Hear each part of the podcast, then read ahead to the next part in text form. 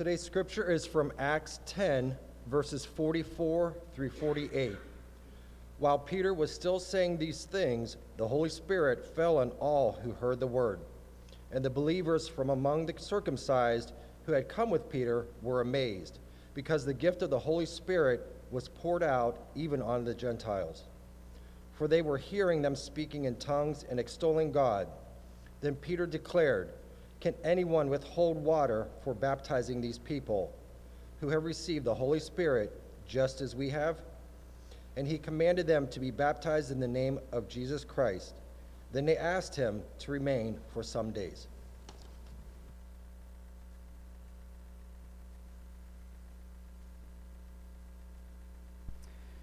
Thank you, Terry. How are we doing this morning, church? I'm also good. So, I've been sharing with you some interesting facts about my life. Um, here's, here's one for you that you could have probably, uh, probably guessed. I am not a scientist, but I recently learned that in the world of science, and you might have heard, uh, heard this too um, in light of uh, recent events, that in, in the world of science, there are general shared characteristics that constitute when something is alive things that are living, even though they may be wildly different, share some similar attributes. No matter if they're as tall or as old as an oak tree, or if they're as small as the acorn that could one day become that same oak, they share similar traits because they're alive. Yes, you might not know this. Even the acorn is alive. I'm not going to share all of them, but I, I think it would be useful to our study this morning if I shared a few of the characteristics, the scientific characteristics for living things. The first one is it able to grow? The amount of potential for growth, how, how much something could grow, doesn't really matter. Like if something that weighs two ounces could only ever grow to something, say, that weighs eight ounces, that doesn't mean that it's less alive than something else because it isn't as large or it isn't as significant. Potential for growth is an indicator of life. The second characteristic is is it able to respond to stimuli? Not just is it something that's growing, but is it something that's following a code? Is it responding to certain internal or external factors? Is it responding to things like touch pain, and resistance. Those are indicators of life.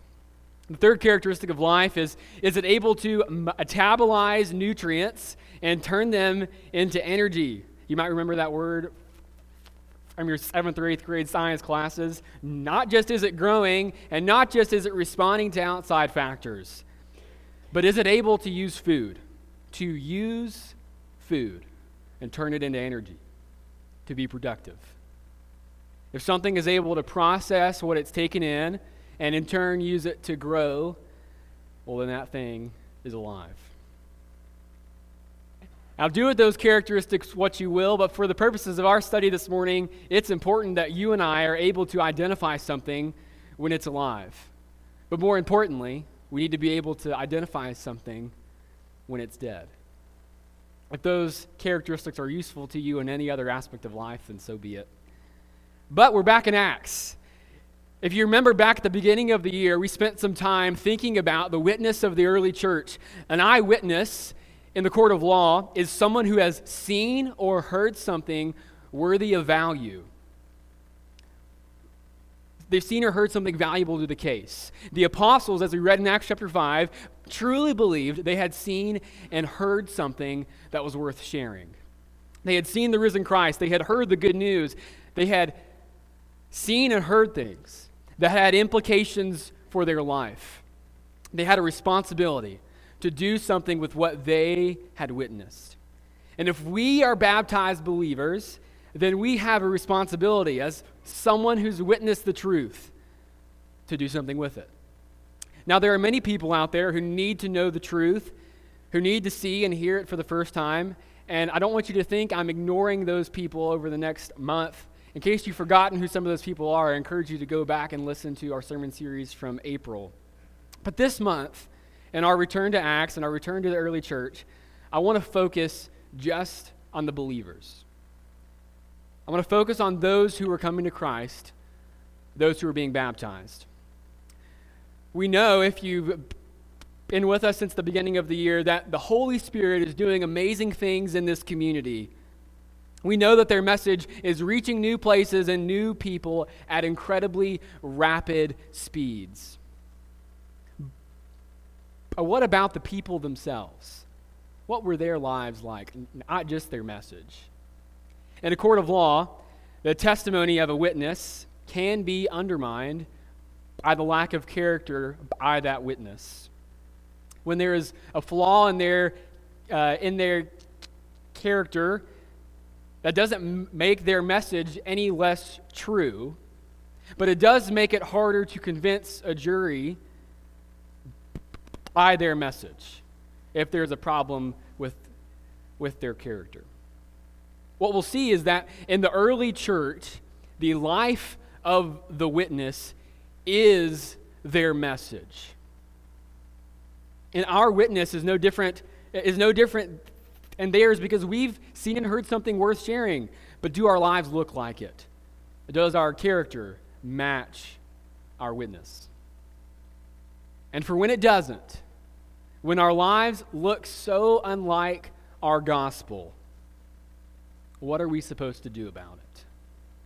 How can we tell when we aren't exhibiting signs of spiritual life? I invite you to join me in Acts chapter 11 as we consider the life of the witness. Now, up to this point, it appears that only Jews have uh, have converted to Christianity. Only Jews have become Christians, at least on a wide scale. And Peter, in Acts chapter 10, as, as, uh, as was just read for us, has this vision where he's shown by God to go to Joppa and meet with a man named Cornelius. Now, Cornelius was not a Jew. In fact, he was a palace centurion, a secular military man. And if you aren't familiar with the conversion of Cornelius and his household, I encourage you to go back and read Acts chapter 10 later this week. It is a beautiful story. We're going to pick up in Acts chapter 11. After this great Gentile conversion, once the Jewish com- converts back home have, had a chance to hear about it, they've had a chance to learn that Gentiles are now becoming Christians like Cornelius. And this is where we find the Apostle Peter in Acts chapter 11, verse 1. Now, the apostles and the brothers who were throughout Judea heard that the Gentiles also had received the word of God. So when Peter went up to Jerusalem, the circumcision party criticized him, saying, You went to an uncircumcised man and you ate with him. Rumor has spread and word has made its way back to Jerusalem, which up to this point has served as the central hub for Christians and the testimony, the truth that the gospel has spread to these Gentiles, has spread to these people who are not previously Jews, it doesn't seem right to the Christians in Jerusalem. At least it doesn't seem right to those who are referred to as the circumcision party. Jewish converts to Christianity, at least in the New Testament, are a frequent punching bag. Uh, Paul especially has a lot to say against Jews who are trying to hold other non Jewish Christians accountable for traditions that are rooted in the old law. And that makes sense because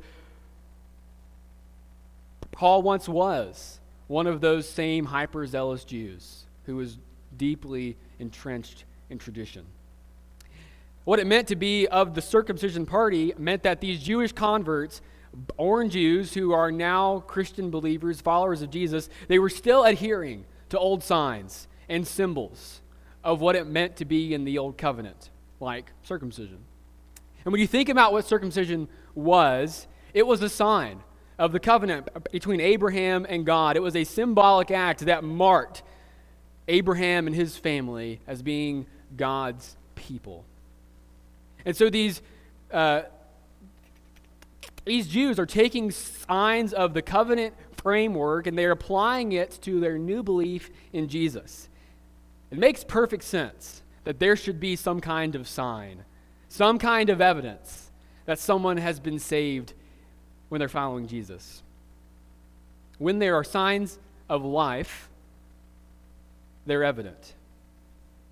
And when you're looking for signs of life, like the circumcision party, they try to make their own about what is the evidence that they've become Christians. Well, they, they should be circumcised just like us. And, and their challenge with Peter is that he willingly went to those people who didn't show signs of the covenant. What proof did Peter have that it was okay to do what he did? This is what he shares with them in verse 5. I was in the city of Joppa praying, and in a trance I saw a vision, something like a great sheet that was descending, being let down from heaven by its four corners, and it came down to me. Looking at it closely, I observed animals and beasts of prey, and reptiles and birds of the air, and I heard a voice saying to me, Rise, Peter, kill and eat. But I said, By no means, Lord, for nothing common or unclean has ever entered my mouth. But the voice answered a second time from heaven, What God has made clean, do not call common. And this happened three times, and all was drawn up again to heaven. What Peter is retelling to them here in Acts chapter 11 is what happened in Acts chapter 10. I encourage you to go back and read it. God speaks to Peter through a vision, and in this vision, God's challenging Peter's idea of what it means to be clean. And as you might know, there were certain laws that were uh, in place in the Mosaic law uh, regarding what items, especially what foods, were ceremonially clean and unclean. Some of these laws had health conscious implications, like you should not eat an animal if it has a disease. That, that, that makes sense, right? But there were other food laws that had spiritual implications, like to not eat pigs. We might make the assumption that the law against eating pork had something to do with the pig being a filthy animal susceptible to disease. Now, that may be true. Pigs are pretty gross, unless you have one as a pet. Um, they're still gross. But if we look back at the environment in which these laws were given, and at the political, social environment in which these laws were given to the Israelites, they're preparing to enter Canaan, they're preparing to move into the promised land and dwell around these foreign nations. Does anybody want to take a guess at which nation was, was situated in a prime region for growing pigs? Any, any guesses? It was the Philistines, own enemies of the, uh, of the Israelites. We see Israel and uh, uh, the Philistines at war several times over the course of the Old Testament. So if you wanted to eat pigs in that day, you'd have to do business with the Philistines. You'd have to do business with godless societies. The message here for Peter is that God is extending spiritual cleanliness to new places. When he talks about foods that are spiritually clean and unclean, he's not just setting guidelines for food that's healthy, but he's also creating economic boundaries to keep the Israelites from having to rely on those foreign nations. Peter continues in uh, Acts, uh, uh, Acts chapter 11, in verse 11. And behold, at that very moment, three men arrived at my house, and in which we were, sent to me from Caesarea. And the Spirit told me to go with them, making no distinction. These six brothers also accompanied me, and we entered into a man's house. And he told us how he had seen the angel stand in his house and say, Send to Joppa and bring Simon, who is called Peter. He will declare to you a message by which you will be saved, you and all your household. And as I began to speak, the Holy Spirit fell on them, just as it had on us in the beginning. Just as as the vision said, these people who were previously unclean and without the sign of the covenant, without circumcision, came searching for Peter so that they too could find life they could find the life that Jesus offers. And to Peter's surprise, when he shares the good news with these people, when he shares the gospel with these Gentiles, they start to experience the same type of spiritual transformation that the Jews did back in Acts chapter 2. And in this amazing scene, Cornelius and all of his household and all of his friends are baptized in the name of Jesus Christ. The gospel has gone to new places. So Peter responds to the circumcision, circumcision's party's concerns by telling them not just what God showed Peter, but also by telling them what God has done in these people, in these Gentiles, in these unclean people. He shows them the evidence that they've been made clean too. And if that wasn't enough evidence, he concludes with this in verse 16 And I remembered the word of the Lord, how he said, John baptized with water, but you will be baptized with the Holy Spirit. If then God gave the same gift to them as he gave to us when we believed in the Lord Jesus Christ, who was I that I could stand in God's way? When they heard these things, they fell silent and they glorified God, saying, Then to the Gentiles also, God has granted repentance that leads to life. Peter's final proof that these Gentiles have come to life, that these Gentiles are now receiving the gospel, c- comes from the words of Jesus himself. And it now appears that the Jewish converts, the circumcision party, also believes that God's led these people to life. And they didn't need any longer earthly signs, or they didn't need a certain pre existing history the evidence that these Gentiles in Acts 11 and Acts 10 had been saved was that they were transformed, that they received the Holy Spirit, and that they too could have their sins forgiven. There was evidence. You could see it. And when you saw that evidence, you couldn't deny that there was life. Their signs of life were visible. They weren't visible like circumcision, but when God leads people to life, there are signs, there is evidence. Hold that idea. We'll come back to it in just a minute. I think when Christians think about Acts and, and they think about the early church, I, I can do this too. I, I think we make two common mistakes. The first mistake is if we think, well, that was a different time. You know, a lot's, a lot's changed since then. That was a long time ago. A lot's changed in 2,000 years. But if we convince ourselves that what happened then can't also happen now, then we will stop viewing the world through a spiritual lens. Yes, we believe that our Bible contains history. It tells about events that really happened, but our Bible is not a historic artifact. It's a living, breathing document about how God seeks to reclaim his creation, is currently reclaiming his creation, and how God is revealing himself to humanity. And that includes you and me. It also included Peter and Cornelius. What God was able to do then, God is doing now.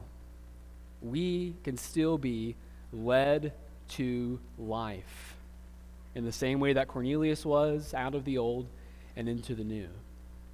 The second mistake that I think we can make when we think about the early church is we might take for granted what was happening on earth for the very first time. If you're like me and, and you grew up in the church, sometimes you can feel a little calloused about some of the great things that the Bible declares. And if we allow our callous to take over, if we let fatigue set in, we'll start to look at the beautiful things that Scripture includes, and we'll absolutely miss it. Yeah, we get it. Jesus brings life. Yeah, okay, Jesus died for my sins. What else? If that's how we view the Bible, then no, we don't get it. There are many different factors that can cause us to become spiritually fatigued, that can, that can cause us to become spiritually calloused. Maybe it's our life has gone in a different direction since when we became a Christian. Or maybe it's there are things in our life that we used to believe that now they just seem more like good ideas than they seem like God's word. What God is doing in Acts and in the early church in the days and the months and the years after Jesus' resurrection was he was meeting together with people in a way that he never had before since the garden communing with them as He created them to be. because people have been led to life. Life and forgiveness through Jesus isn't just another life, it isn't just another option. It's the only life, it's the only option. So when these Jewish converts are grappling with these Gentiles who are, are, becoming Christians and, and it just doesn't make sense in their old lens and, and they don't really believe it, have they really been led to life? And they look at the signs of life. And they look at the evidence in these Gentiles who have now become Christians. And it is beyond apparent that these people are followers of Jesus it is clear that they've received the Holy Spirit, they've been baptized, and they are now alive. Before we conclude this morning, I, I, I want us to think about us for just a couple minutes. You remember the three scientific characteristics of living things that I shared with you earlier? Is it evident that we are growing? How much you grow spiritually doesn't decide which tier of heaven you will get into one day. If, if you grow 250%, well, then you get the extra acre in the backyard. But are you growing at all? Is there any growth in your life?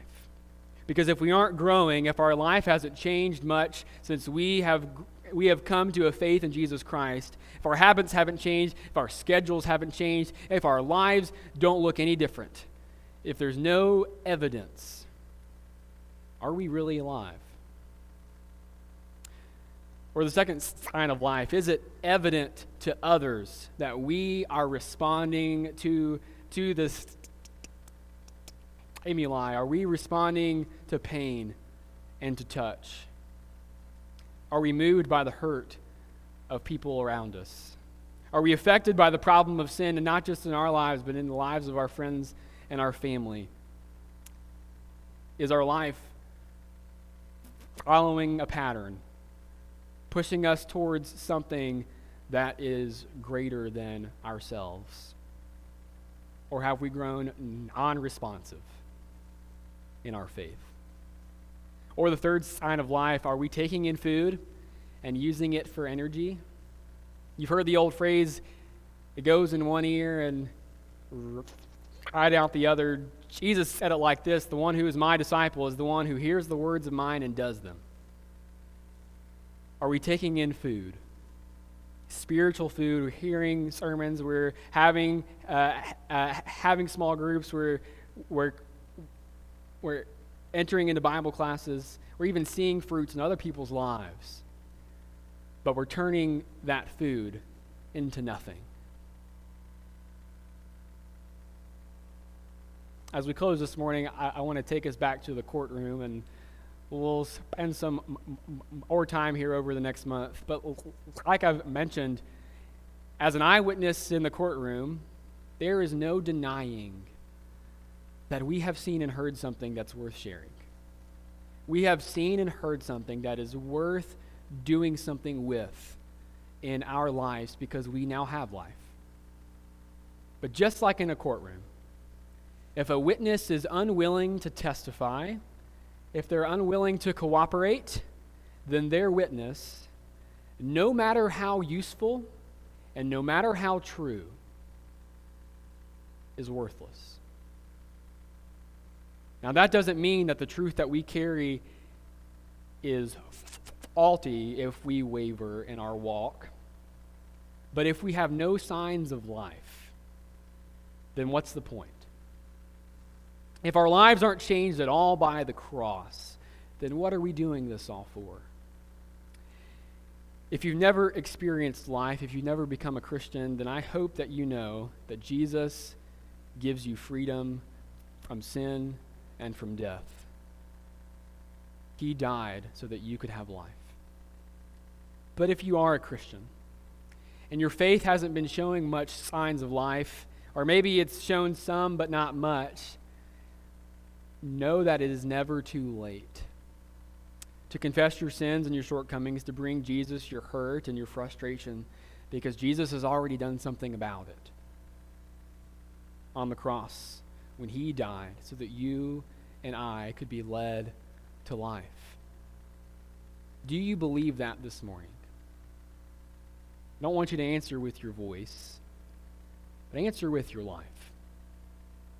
Is there evidence? Is it visible? By the way that you live, that you and I have seen something worth sharing, that we have seen and heard something worth changing our lives for. If you have any need, whether it's here in person or it's on Facebook, I hope that you will make that known. If not right now, then sometime later this week, send in a comment, send us an email or a text. But don't let God's word go in one ear and out the other. Because God's word is not something to be ignored. We need to be people that it is beyond evident that we have life, that we have something that this world is missing. It's our testimony and it's our witness. And for when we fall and for when we aren't living like we have a gospel that's worth believing at all, Jesus' mercy is still there for us. If you have any aid this morning, won't you make it known right now as we stand and as we sing this song?